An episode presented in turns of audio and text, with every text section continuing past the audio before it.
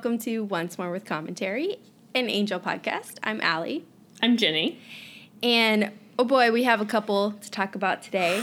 Um, one that Jenny has already made her feelings known to me about, and the other one is Smile Time. So, yes. so Why we fight being the first one. yeah. I was like, maybe I don't say it, but Yeah. yes, why we fight. I was like almost like the Nazi episode, but I Oh, don't even yeah. know if it qualifies as that. Um, Mm-hmm. Yeah, and Smile Time, of course, a very well known episode of Angel and a delight to watch, actually. yes. But I won't spoil the surprise on that one. So before we get into it, Jenny, how are you doing? Uh, you know, I'm going to fine. follow our new rule, and how was today? yes. Well, today is fine now that I got my grocery shopping out of the way. I um, hope after this, my vague plan, although there's a couple of other chores that I have to fit in, is to uh, drink wine and work on my puzzle. oh, that sounds delightful. Um, we also have some little like salmon, like canned salmon for like crackers. Like I think we there might be like a cheese salmon spread type thing, and then like wine and puzzles. It's a little bit up in the air still. Also, I finally uh, in, in my puzzle progress this morning between watching Angel and then when it's time for us to record this, I managed to uh, almost complete this one chunk that I which was like the first chunk that I started on. So that felt good also. You know, when you like crack the puzzle, well, yeah. that's a poor choice of words. You like crack the code of like, ah, this is what's going on in this section. Totally. Like when you, especially if it's a difficult puzzle and you finally Mm-hmm. start getting on a roll, that Exactly. feels fantastic. Well, and you've seen a photo of it, but it's uh, and I, we maybe even did this exact one at some point, but I can't remember. But uh, it's a thousand piece puzzle of a Renoir painting, and as you and I learned with the impressionist paintings, can be pretty difficult as puzzles because there are no lines. It's just different blob. Every piece is just a different variety of blobs of paint, and it's like so yeah so i was very proud of myself for like finally figuring out what, what i what i was missing about this particular corner and i m- filled most of it in so It's true. You could spend hours and then when you're done, be like, that was a face. Okay. Like, yeah yeah i like finally saw this piece and i was like oh and so you know when you also have this the one piece that it's like you've tried it eight times in like four different places and you just keep trying it over and over again then you finally figure out where it goes you're like ah yes yes yes I will say, I think the most satisfying puzzle I ever completed, well, maybe it's a tie. One in college, we did Starry Night, which was a mistake. That was. was that in college or was that in when we lived together i didn't think we did them in college We did a few in college. Hmm. We definitely did Starry Night in college, and it took us like a month, I think. It was, it took a while. And then I did one last year or two years ago, but it was like a pizza. mm, And I think I got like one of the sections like super fast, and then it was like each each slice of pizza was a different flavor.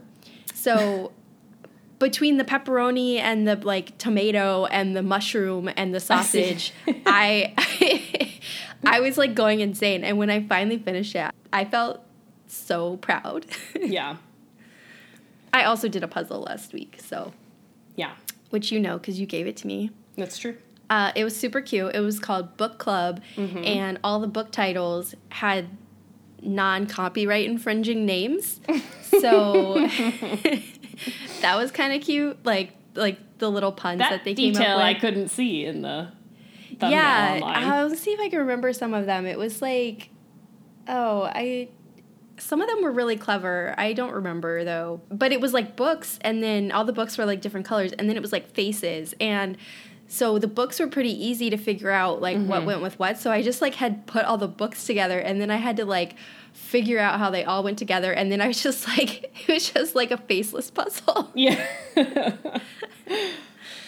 Puzzles are weird. I know people who hate them. I, you know, Well, didn't realize until that, this yeah. pandemic that they're actually not that popular with some people. Mm-hmm. um, I'm I shouldn't have actually announced on air that I'm doing a puzzle because I do have a like I think there's a mm, 50 40 to 50% chance that I'm not going to finish. Uh, because I also described this to someone yesterday that this whole time that I've done puzzles in my life, I've been writing your coattails. Like I've never done them on my own. So, we'll see if I actually finish this one.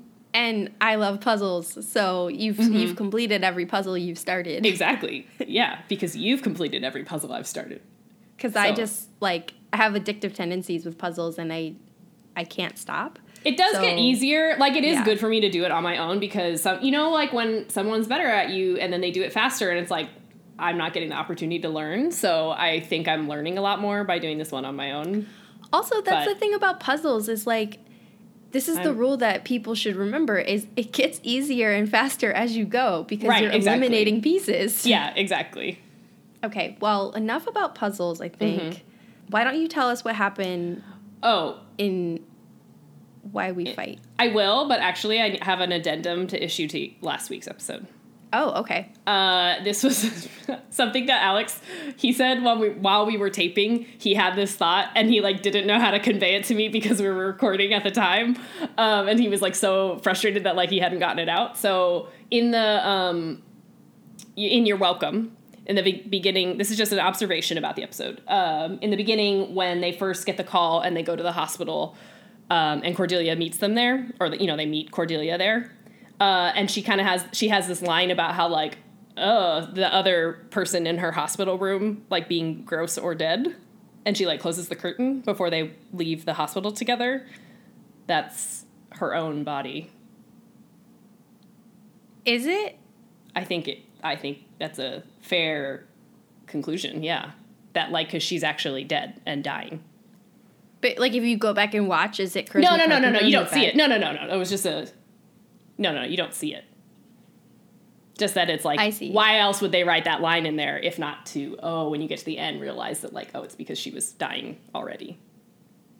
I don't know. Why do they write a lot of what they write? I, Well, that's true. But I just, I think it was a fair point, and I think that that was, I think he's correct. I think that's meant to be her. well, it's a good observation. It's maybe giving them more credit than they deserve, but maybe not. I think it, I don't think so. When he said it, I was like, oh, yeah, that's totally what that is. Well, Alex he specifically nice to asked me to make this point. so, anyway, I just want to give him credit where credit is due. And hopefully, he doesn't have any wildly insightful things to say about this episode after the fact. Well, he can just barge in. Uh, But okay. he, he can announce himself with a meow. yes. Did and you hear all of Ripley It'll just sound week's? like Ripley. Yeah, she's not in here today. I heard little okay. meows on last one. Mhm, I know she was there at the end getting really chatty. Well, okay, why we fight. Oof. Uh, so this was mostly a flashback episode. So I'm going to start with the flashback portion, which is basically during World War II. We see Angel basically get force recruited by the initiative. Yeah. Uh, mhm. I hope you hear the eye roll in my voice as I say that.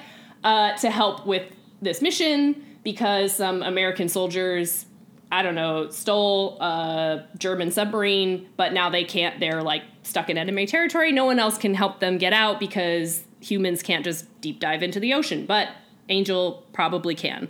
So they somehow coerce him into going on this mission to help save this submarine or save the Americans so that they can steal the submarine.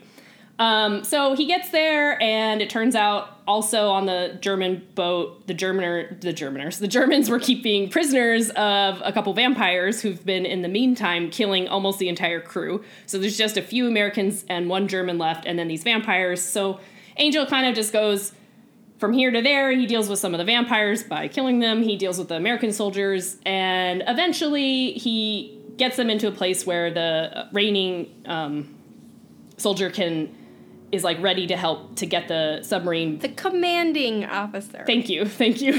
That's wrong when I said it.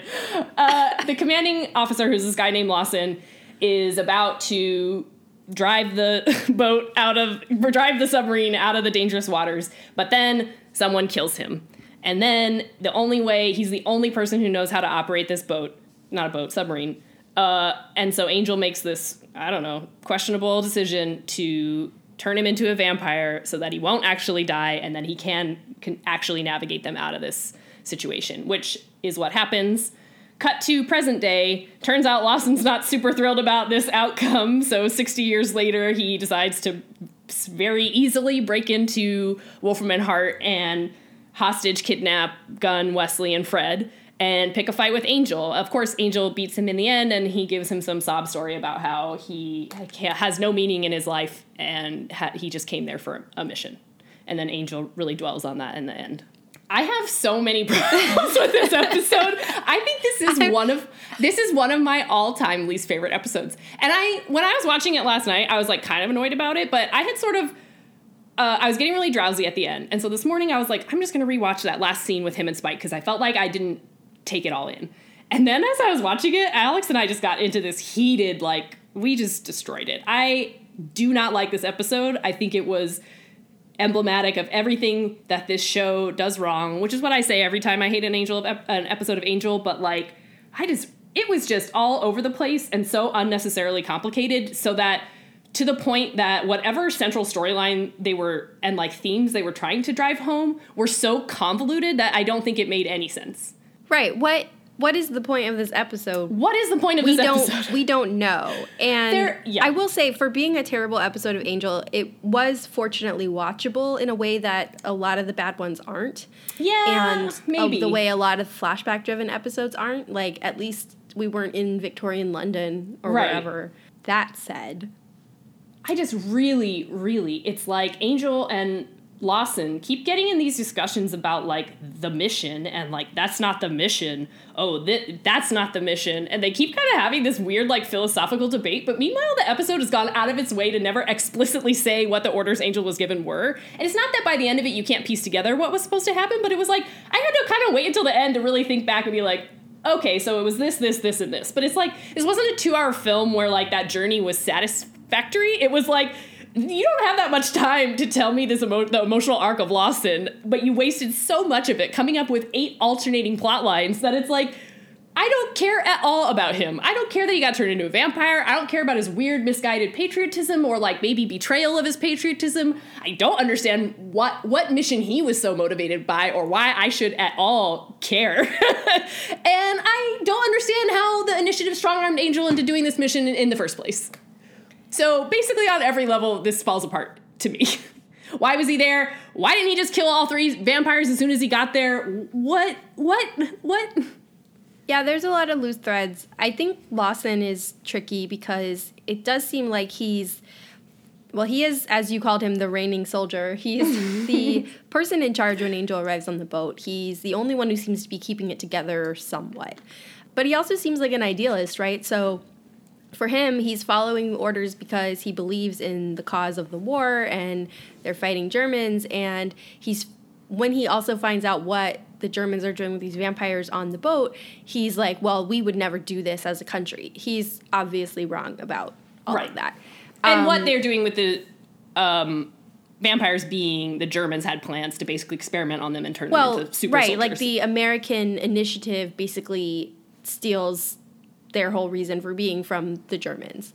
Right. Um, is basically what we come to realize. And Lawson is adamant that that would never happen. Understands that apparently it would happen because Angel's mission is to clearly bring these soldier these demons Mm-hmm.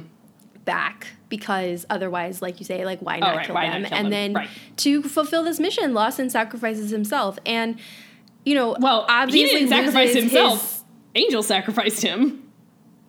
well no Lawson basically comes to an agreement with him at the end and says I'm the only one who can fix the boat and he's dying because Ah. the German stabbed him in the gut with a screwdriver and the only Hmm. way he could do that is by not dying so Angel turns him into a vampire with Hmm. his permission And That's interesting. I didn't read that as his permission, but perhaps you're right. So he sacrifices himself. But again, going into this problem of once that happens and he becomes a vampire, why does he Why even care he to fix the boat? Yeah, and exactly. two, why does he stick so strongly to this idea of the mission? Like he, from everything, well, again, this goes back to like they've really muddied what happens when you become a vampire. But like his old human interests and cares shouldn't really apply. And they really seem to. And they've also introduced this very confusing twist of did Angel give him part of a soul or something? I don't know why Because they introduced that idea. Yeah, Like, like can't enjoy killing people. And it's like, what? Why are we even bringing this up? But like, also, they don't bring that up until the last five minutes of the episode. So it's like, is this the episode where we ponder what is you know, creating vampires when you have a soul means? Is this the episode where we ponder which side of the war Angel was on? Is this the episode where we're talking about Lawson's motivation? It was like, it was all of those things, but by that metric, it was none of them. It was like, you put 20 different stories into one episode that had such interesting bones. Like, it could have been a great episode. You know, it's like, I, I was thinking about this too that we don't really get to spend time with Angel almost ever in this period of his life where he got a soul and then before but before he met Buffy. So it's like I want to find out more about Angel, but it's like he wasn't even necessarily the main character in this episode. I don't know. Right. We don't know much about Angel in this time period, which is, as you said before, why we don't really even understand why Angel lets the initiative force him into doing this. I mean, I believe that Angel could overpower all of these people Same. and run away no problem. He doesn't even try. He lets them weight him and drop him to the bottom of the ocean. yes, and then he's like trying to kind of play both sides. I mean, he also just doesn't even think about killing Spike. Is he going to deliver Spike to the Americans? Unclear Yeah. until he has an excuse not to do any of this and just let the two vampires go. Yeah, we don't really know like what the point of all of this is. And we also don't understand why Lawson is keeping tabs on Angel this whole time. I mean, Angel does say that Lawson is the only person he ever turned into a vampire after he had a soul. um, yeah, after he had a soul. I'm re- trying to remember if that's true. Does that count for Angelus? I don't know. Um, did he turn anyone into a vampire after he met Buffy? I don't remember. But I don't think that would count though. He yeah, it's he means the only when time he did it while he had a soul. Yeah. And that's an interesting question. Is like the you know Angel's so-called child that he sired while ensouled. That's an interesting thing to explore that the show does almost nothing with because by the time Well, exactly. they start to raise that question like angel's clearly going to kill him and again it all and it all has these trappings of like nazis and u-boats and world war ii and like then they're also trying to tie it into the initiative and like Yeah. both angel and spike have these really cringy lines where angel's like I never want to be dropped to the bottom of the ocean, and Spike is like, I never want these guys to capture and torture me. And like, we Right. know both Yeah, of these ha, things ha, happen. ha, And yeah. and also, I mean, when Spike is captured by the initiative before, does he never ever tell Buffy and Co. when they're trying to take down the initiative that like, hey, I think Hey. I encountered these guys Yeah, in exactly. World War II. It's like a big, a huge retcon for kind of no reason. it's for stupid reasons. I mean, it's just Other to have than- those clever lines about like, I don't ever want this to happen. Well, and it's also there so that they can make that jab about how the Americans are just as bad as the, or not, maybe not just as bad, right? But like, yes, so that there can be this ambiguity about like, well, the Americans would never do that. And it's like, well, we know that they would because they do, they literally do that. but like, I, that, this is where I'm, I know I'm not doing my, my best job articulating it, but it's like, okay, that pop point gets kind of revealed, right? Like it's a revelation that this is what the Germans were actually doing with that submarine, or at least part of what they were actually doing is trying to experiment on vampires. But then it's like, whoops, the Americans would totally do that too. But that's not even part of the motivation or betrayal for Lawson at all, right? So it's like, why did we even spend time talking about that? Because all it does is take give us less time to actually talk to the main character who is supposed to, I think, be this sort of stand in for the turmoil that Angel has been going through this entire season, right? Where he's not sure how to motivate himself now that he's the head of an evil law firm and he's not sure what the mission is. And they keep drilling this point over and over again, but they never do it in a way that at all seems to grow. Like, Angel hasn't seemingly made any progress, except for last week when he seemed to make a lot of progress. So I just don't understand, like, they think Angel's ambivalence is a good storyline, and I think ambivalence by its nature is pretty uninteresting. you know, it's like unless you're really skilled, this like back and forth. I don't know what I'm doing is like it's so old and all they did this week was just give that exact same line to a different character that we've never met and then try and expect that to mean anything for me. Ugh. yeah, and also, why are the Germans keeping the vampires on a submarine? I, I know. Why were they there? They they had nowhere else that they could do do this. That doesn't make any sense. They were hiding really plenty of experiments already on in plain not in plain sight, but on land. So like, yes, why did they need to be in a submarine at all? Why did they make this story so complicated?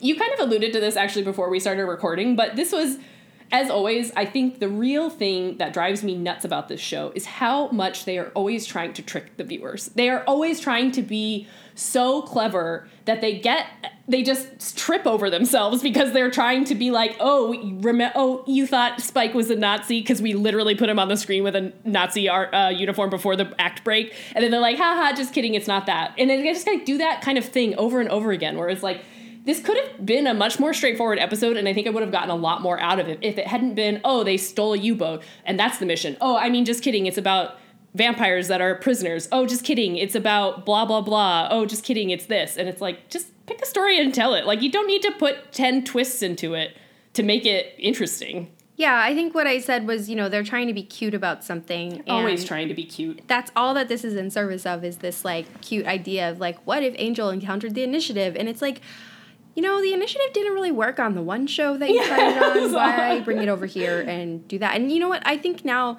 you kind of briefly mentioned this, but that this episode comes after You're Welcome, which I wasn't really thinking about, but there's also the infuriating part where this storyline is happening. We're revisiting Angel's doubts about what his mission is, and not one character mentions or even references Cordelia that Cordelia is dead. Yeah. Yeah. Do the other characters even know? Did Angel tell them? We don't get to see that. Like, right. That right. feels unfair. And also, that yeah, instead yeah. of that, we get this. It's true. We could have had a whole episode dealing with grief, which, like, we know that these writers, or at least some of them, are capable of doing. Why would we not afford that respect to Cordelia and to Angel? Yeah. uh, my only thing that I I don't want to say it's what I enjoyed about this episode, but I just couldn't get this image out of my head the whole time. Um, the this episode felt so much like an episode of Bones to me. specifically, it reminded me of an episode where they have um, David Boreanaz's character like have this flashback to the time when he was in the army and he wasn't able to save a soldier and it's like obviously been eating away at his character for years but that episode it's not like my favorite episode or anything but that one is just so much more well done that i kept kind of like waiting for a moment like that where it's like ah yes angel you know is going to realize that like it wasn't his fault or doesn't you know it, he's going to forgive himself but it's like that's not that's nothing to do with what's going on in this show. It just i couldn't shake the idea that like this was his audition tape for bones. It's eight david boreanaz is in the army you know? Maybe. I mean that's kind of funny. And you know what this episode really reminded me of was mm-hmm. um I was in Boston in February and I did an escape room. okay, yeah. And we were on a submarine. okay, okay. and it was a World War II submarine, and we had to figure out the secret Nazi plans. Well, there you go. Were there vampires involved? There were not vampires mm. involved, but um, the the various rooms looked a lot like the set that this episode took place on. So the whole time I was just like, I wonder if you push that panel if the wall moves. uh, we did escape. Um, we did really well. Uh, it was actually a really fun one, but that's all I was thinking about watching this was like, oh yeah, that escape room that I did a few months ago. so not the intended, I suppose, goal of this episode of getting me to if, ask to, myself about yeah. You know, missions and Nazis and Lawson. But like, did Lawson's storyline resonate with you at all? I couldn't no, even remember his face like by the end of it. Yeah. Because one, we're introduced to Lawson as a vampire who clearly has a beef with Angel. So the whole flashback purpose is to tell us why he has a beef with Angel. Yeah. Which is really unclear at the end of it why he has a beef with exactly. Angel. Because other than this, maybe he has a soul bit.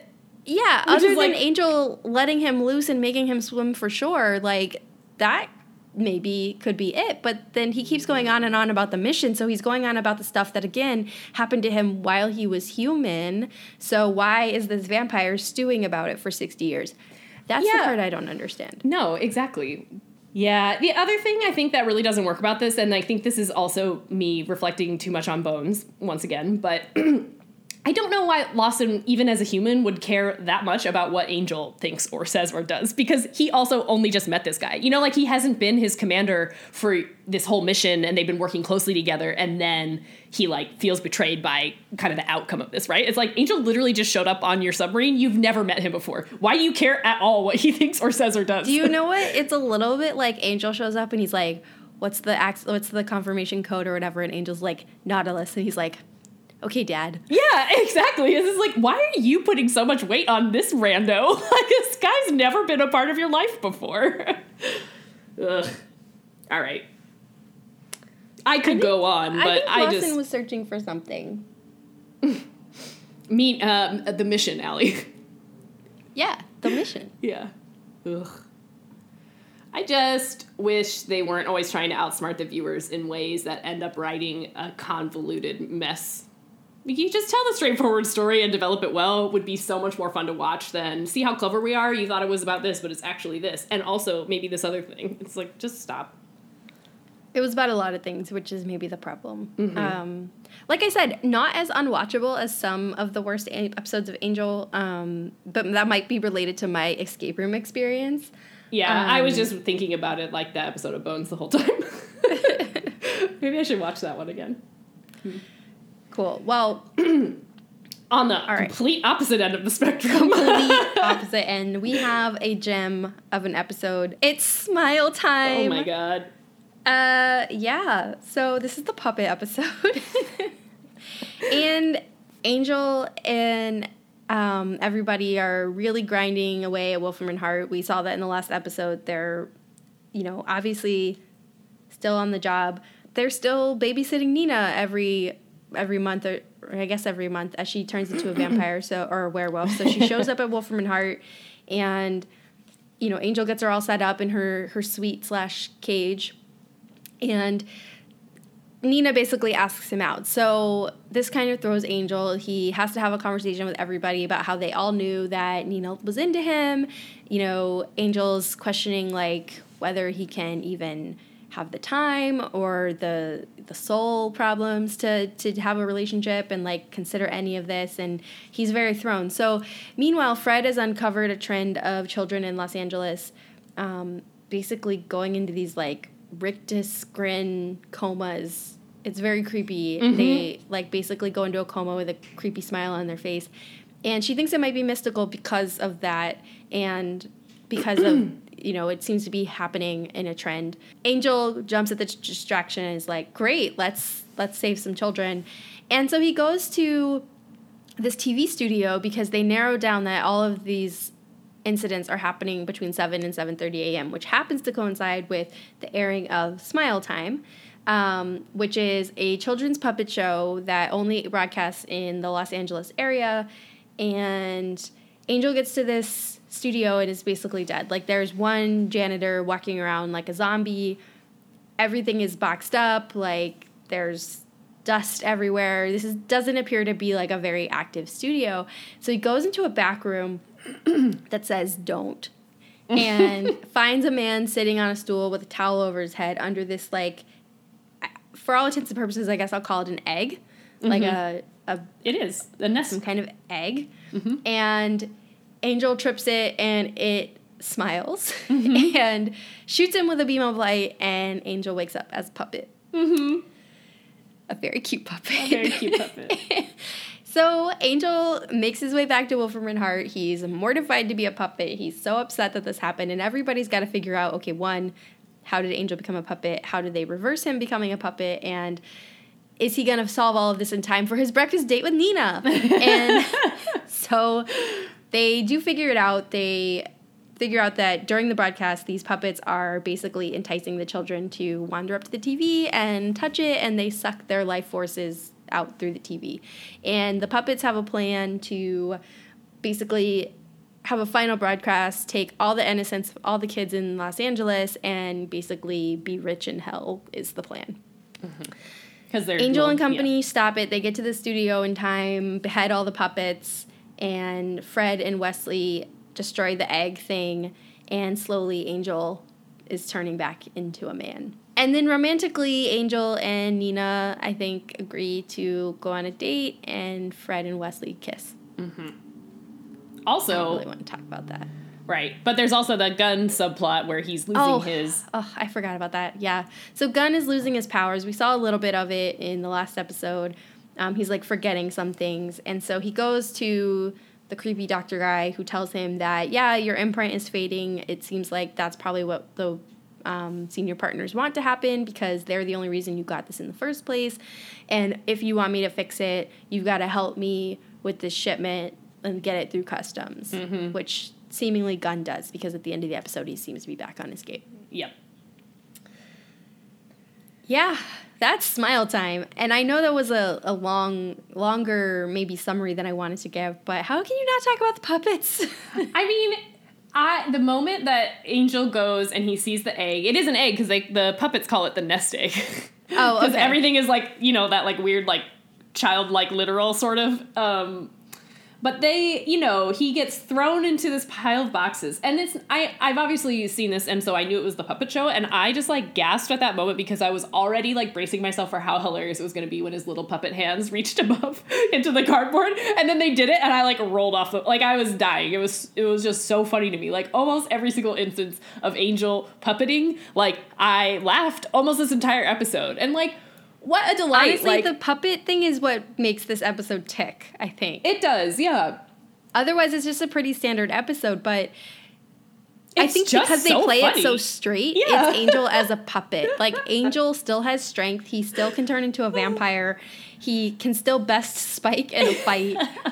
It's and it's so hilarious. And the little gags that happen along the way, like at one point he tries to go talk to Nina and she turns into a werewolf and she tries to eat him. And so he Lorne finds him like stumbling down the hallway with like his stuffing coming out of him. And then also he gets the little werewolf cuts across his forehead after that. Like and and he's sewing up his jacket and and then when everybody first realizes he's a puppet, they're all trying not to laugh, and Yeah. Angel's really upset about this, and like they're trying so hard to take it seriously, but like you know the first thing Fred says is she's like, "You're so cute." and he is. He's such a cute little puppet. He's got the David Boreanaz brow ridge and he's got the angel frown. And it's just how can you not be enamored of that as a just as a visual gag? It's hilarious.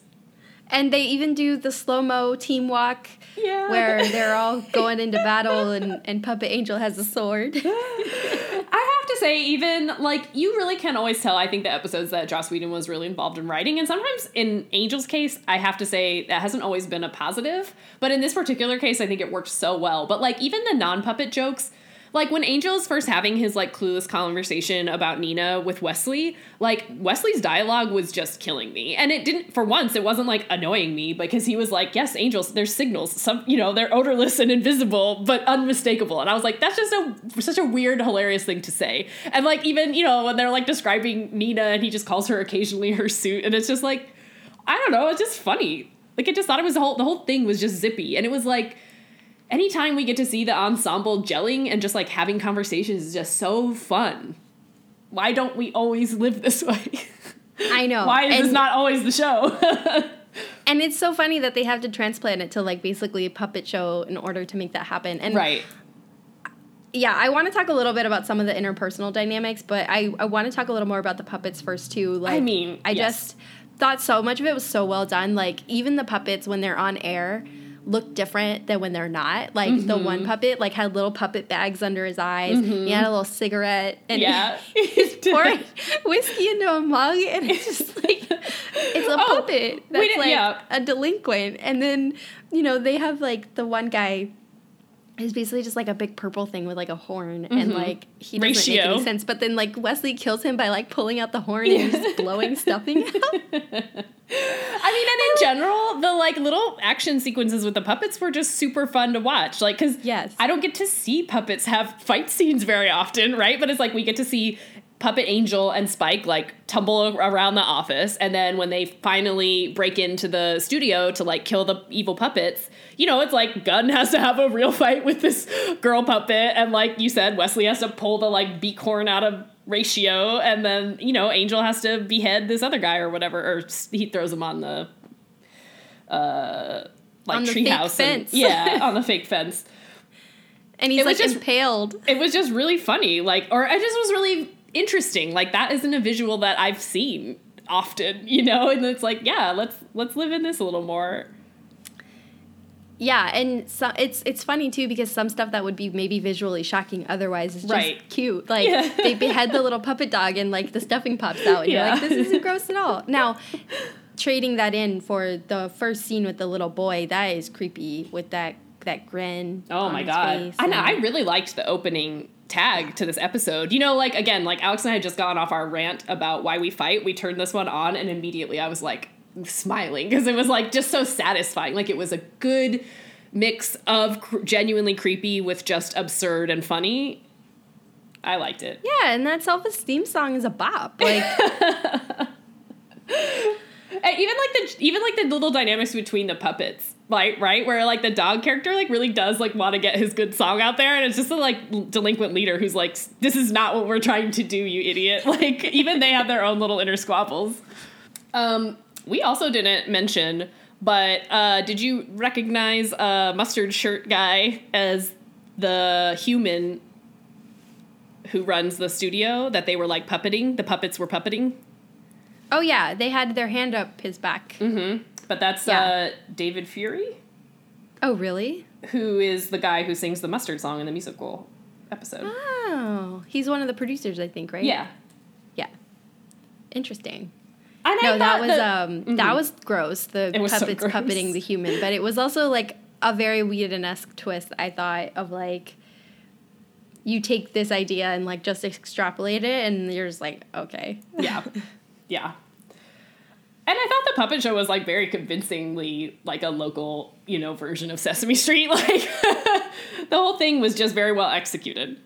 it you know it was a little bit like um the the show on The Office that Michael Scott was on as yeah. a kid. Yeah. I can't think of the name of it, but I watched that recently. Yeah. Um, no, it's just really well done with that part. Um, okay, but we also, this episode sets up some stuff. Fred and Wesley. I mean, it didn't bother me in this episode, even though I agreed with you last week that, like, why is, you know, Wesley doing. Like, the way that they've made Fred fall for Wesley is very silly because they've had so many better moments together than, like, whatever happened last week. But, I mean, I don't. I'm only mad about it because I know where it's gonna lead, but. So this is what I was trying to think about because again, and this, not to keep going back to it, but like the disservice of the reset is that we don't know what's supposed to have happened. Mm. So, you know, a few episodes ago, Wesley and Fred are like acting drunk, right? And mm-hmm. Fred's like, why? I don't understand why we never really became friends. And at the time, I was like, well, that's dumb. Like, you should know why because all this stuff happened. But then maybe it didn't. So, like, maybe maybe they weren't friends because when Fred started dating Gunn, Wesley just kind of disappeared, but didn't kidnap Connor and do all this stuff. They never had to confront Wesley over getting his throat cut or like hmm. whatever he was doing. And maybe maybe Wesley never hit on Fred in the hotel and like you know all the all the events that hmm. happened last season maybe they didn't happen. So to me, this doesn't work because of all of that. Like Fred's sudden 180 comes out of nowhere when she seems to have definitively shut this down, and then she's like simpering and like, you know, giving little glances at Wesley. And then in this episode, like basically just like, oh, haven't you noticed like something's changed? And it's like, that to me doesn't really track with the last season. But if the last season never happened, then maybe I can buy it a little bit more. But unfortunately, this is like all we get. So I I don't find it unbelievable that she would change her feelings towards Wesley, kind of even after. I don't find that everything. So, unbelievable. it I doesn't think bother the me in that it's way. just like becomes out of nowhere by Wesley doing stuff that Wesley's been doing right, forever. right, exactly. I think uh, the the implications that the reset had for their relationship don't bother me. I think it's I think it's clear that you're supposed to take that as much as possible happened exactly the same way. Other, it just has some other explanation. I don't know. I know that that doesn't work if you look at it too closely, but I feel comfortable believing that pretty much everything that happened last season still happened, at least in like conversations that they had between themselves and stuff. But I agree that it's like it's a weird that like last week seemed to be the turning point for Fred instead of like their fun drunken hangout or like I don't know. Just like there have been other more more interesting moments between them. So, but I don't know. I I'm I'm fine for them to get together. I I also appreciated the joke, which was basically that Wesley spends the whole episode telling Angel how blind he is to signals, and then it's like clear that Wesley is doing exact same thing. Um, but yeah, I think I'm not thinking about it much past where they're at right now. Yeah, I think maybe part of my problem too is I know what the next episode is. Exactly. is. I was like, that's more bothering me than where they're coming it's from. It's bothering more that they like seem to have done it just to like dramatically take it away and then I'm so I'm just like Yes. I honestly like feel like it might work better if this didn't happen at all. Yeah. Yeah. But we can talk about that next time. So for the moment, if I were just watching this, I would just be happy. I'm fine that they get together, and yes. You know who else I liked a lot in this episode? This will not be a shocker to anyone. Man, was it nice to have like a legitimate reason to work Lorne into the storyline? Because like this involved show business, and he's the show Yes. business guy. Like I love, I just love Lorne. I don't think there's ever been a bad Lorne moment, other than when they're not using him. Right? It's like Lorne is just always. But can you can you top him yelling, "Is there a Geppetto in the house?" I just love the way he treats the other angel investigations team. I hate the way they treat him, but like I just love the way he talks to them. I love his he's just very you know affected Hollywood way of speaking, but like I just I just loved having him here. I loved having him say like, "Well, I know all the showrunners in town and they're not that evil." like, I don't know. Everything about it was just like I wish he could be in every episode. yeah. Here's a, a little quibble that I don't want to think about too hard. Well, I almost don't even want to bring it up, but there was a creepy connotation to the Smile Time uh, plot, yes, of these puppets telling children to like don't tell you like do this when your parents aren't around. Like it was meant to be there. Yeah. I'm just not sure yeah, that it definitely that- had uh, undertones of, you know, other things evil people might be doing to kids it when their parents aren't around. And and also well, I just think it Yeah, would have been better it was served. I think it was better better would be better served to have that guy be less like aroused by what was going on. the puppet I mean be less yeah, that's kind of what I was Aroused by going to what bring was up was like the puppet seemed really aroused. if he were just doing it I think it would be a much it would be a better like I think it's better as a metaphor for like yeah TV's drain your brain kind of thing than like this other thing because they just don't they don't because the episode is so lighthearted and it's so silly I feel like adding that layer is like a weird misstep for what was otherwise a great episode. I just don't think it tied into anything else. The show has gotten that dark before. I don't necessarily object to that, but I feel like if you're not going to give it its due and explore that more, then like maybe just leave it out. yeah, I'm not sure the show has ever gotten as dark as like child molestation. I feel like it. Well, I who knows. A But lot of dark yeah, things have I mean, happened who's on this say? show. I just yeah. but yeah, I agree with you. It just it tonally seemed to kind of jar with the comedy of this. yeah, Also, what they said they were doing was like stealing their innocence. yeah, yeah, yeah. So It's yeah, like they're already just stealing their souls. Like that's pretty demonic enough for me. yeah. So that's my Um. But how are you feeling about Nina? Because I was really annoyed when she showed up at the beginning, but by the end, she wasn't bothering me so much. I could take her. really leave bothering her. me. Like I, I think like she and Angel actually have a lot of chemistry, which makes it a little bit. I think it makes it work better. Again, coming on the heels of Cordelia dying and nobody ever talking about it. yeah, It's a little bit A annoying because it's like, oh, here's the new love interest. yeah, Um, but I really like what this brings up is like this interesting idea for Angel of, you know, he's basically been celibate. He's basically assumed that he can't have romantic attachments. And Wesley poses this question, which maybe Angel should have asked himself before of why can't you? Like Yeah. the the happiness that you felt with Buffy is so rare that you shouldn't assume that even someone that you really care about is going to give you that moment of because remember it was like perfect happiness yeah, yeah. that basically doesn't exist. So, which is the whole point of the curse was that it was, should have never been tripped, right? Mm-hmm. So I think it's a good question to bring up of like why can't Angel have a little bit of a life? Yeah. I agree. Um, having that with a, a werewolf seems on brand for the show. I mean, why not? Um, but yeah, I like the way she interacts with everyone. I like how you know they have like a system in place to deal with her. I like that whole part of it was I think very very cute. I I do think it's also again a little bit out of left field. Like the last we saw of Nina was when she found out she was a werewolf and now she's back after what they say she's been coming for four months and Mm-hmm. so her interest in angel is like a little out of nowhere like we maybe could have seen them interact one Yeah. more time before they try to do this but i mean i'm not mad about it Yeah. I do wish that they didn't feel like they just need to always have like a blonde love interest for Angel to like play off of. Like that feels like this weird knee jerk that they have that they like can't shake, but other than Well, that, well, if you're a brunette love interest, they'll just kill you. exactly. I was like, I don't know. I yeah. I, I just want to add one more thing. Mm-hmm. If you enjoy this episode, there's an episode in a very similar vein to a show that I have talked about before, um, I think as a pop culture recommendation, but it's Legends of Tomorrow.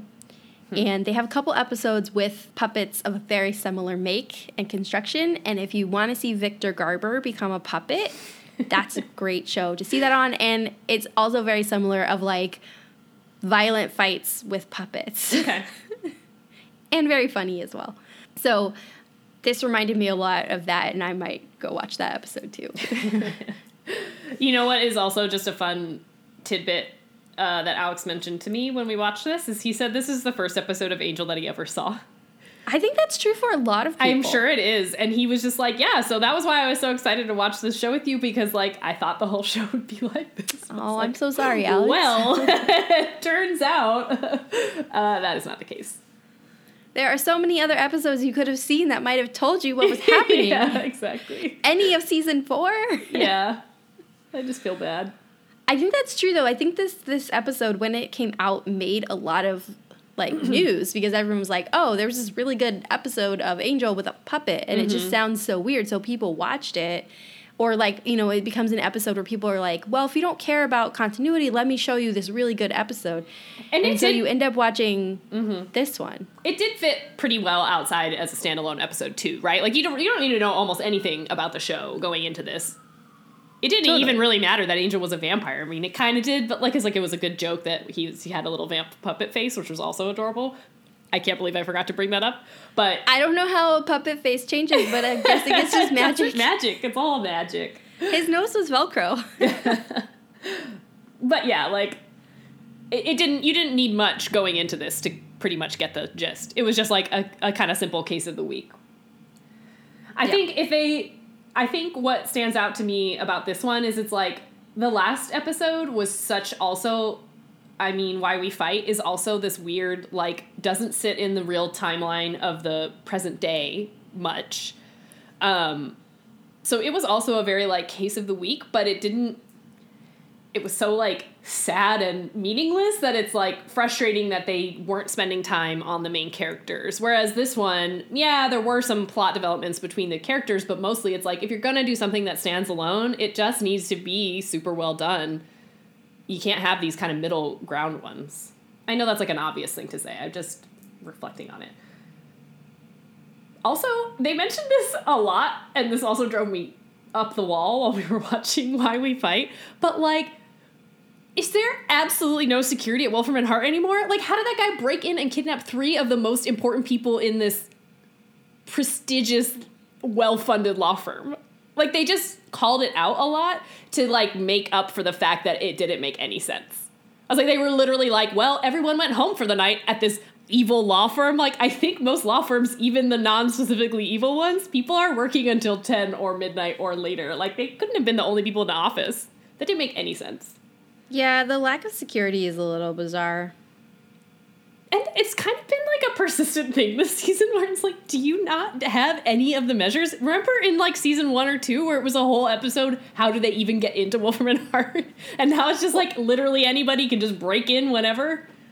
Yeah, and it also kind of poses a question, right? Of like, is this something that is being played for comedy or is it something that we're supposed to be paying attention to? Because, you know, there is this open question of like, was this all a trap that they walked into that Wolfram and Hart mm. wasn't really serious? So the lack of security, especially given what went down with Eve and Lindsey, and that Eve seems to have disappeared, that Gunn's special powers seem to be disappearing, you know, it does beg the question of what is Wolfram and Hart senior partners like? What are they up to? And is this kind of part of it, like this lack of lack of security? See. Because we will see this more in the next episode too. So Oh, interesting. I think it's supposed to be like intentional. that feels to me like you're giving them too much credit because but i maybe because i don't know what happens next episode i don't remember but like angel is the ceo of this company and like i understand that the senior partners are ultimately behind the scenes and can control more than he can but he doesn't even seem to be aware of the fact that there is a security problem so it's like all of you guys or have he doesn't, like or he's fred not bothered. Like he's just not paying enough attention to it. But, like, he's Fred- just, like, Fred he's joking West- about it, but like,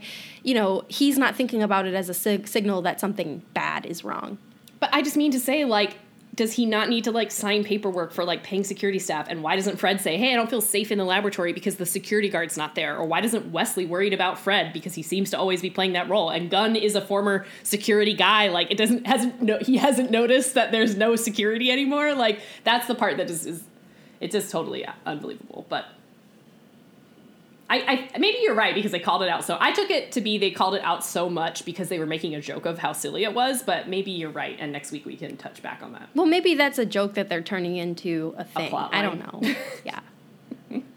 Well, All right. Well, I mean, I'm just gonna say like I, that's like a high note of Angel. I think. it really is, Um, and it deserves to be quoted as such. The puppet episode, then there's the musical episode, and the quiet episode of Buffy. Like they all be- Mm-hmm. belong in that echelon together. Totally. Too bad we had to watch it with the Nazi episode, but you can't have everything. No. Um. All right. Well, what do we have next time? Uh, Hole in the World. world. Mm-hmm. and shells. Okay. I mean, I only have a pretty vague recollection of where we're going to be in that first episode. Uh, but we'll see. I'll just tell you, we're going places faster than I remembered. Mm-hmm. So I'm annoyed at that. Um, but yes, we could talk about that next I mean, time. we're in the middle of the season, yeah. yeah, I guess so. Yeah. We're farther along than I was thinking. Yeah, this was 14? Yeah. Yeah, well, I guess that's what happens when you double them up. Right. we're just going through them faster. Yeah, I guess that's true. Um, Hmm. Okay, do you have any pop culture for us? I do not. I don't either. I gave away Sorry. mine, I think, by telling you to watch another puppet episode. so, okay, well, Okay. so we'll be back next time with A Hole in the World and Shells and. Hmm. Team, team, team. I'm a team puppet angel. Yeah. It's too bad he didn't have a cute, like, angel puppet name. yeah. Oh, he, he was so cute. I know they sell versions of that, but I don't need one. But it's Yeah. still cute that they do. It's funny how it took turning Angel into a puppet to make me Team Angel. That's so true. well, we will be back next time. yes, we'll be back then. All right. I'll talk to you later. Once More with Commentary is produced by me, Allie. And me, Ginny. Our theme music is from the album Rockingham by Nerf Herder. And our podcast logo is by Ryan Cooney. You can email us at scoobies at oncemorewithcommentary.com with any feedback, questions, comments that you have, and find us on Twitter and Instagram at OMWC Podcast. You can also find our most recent episodes and any show notes at oncemorewithcommentary.com.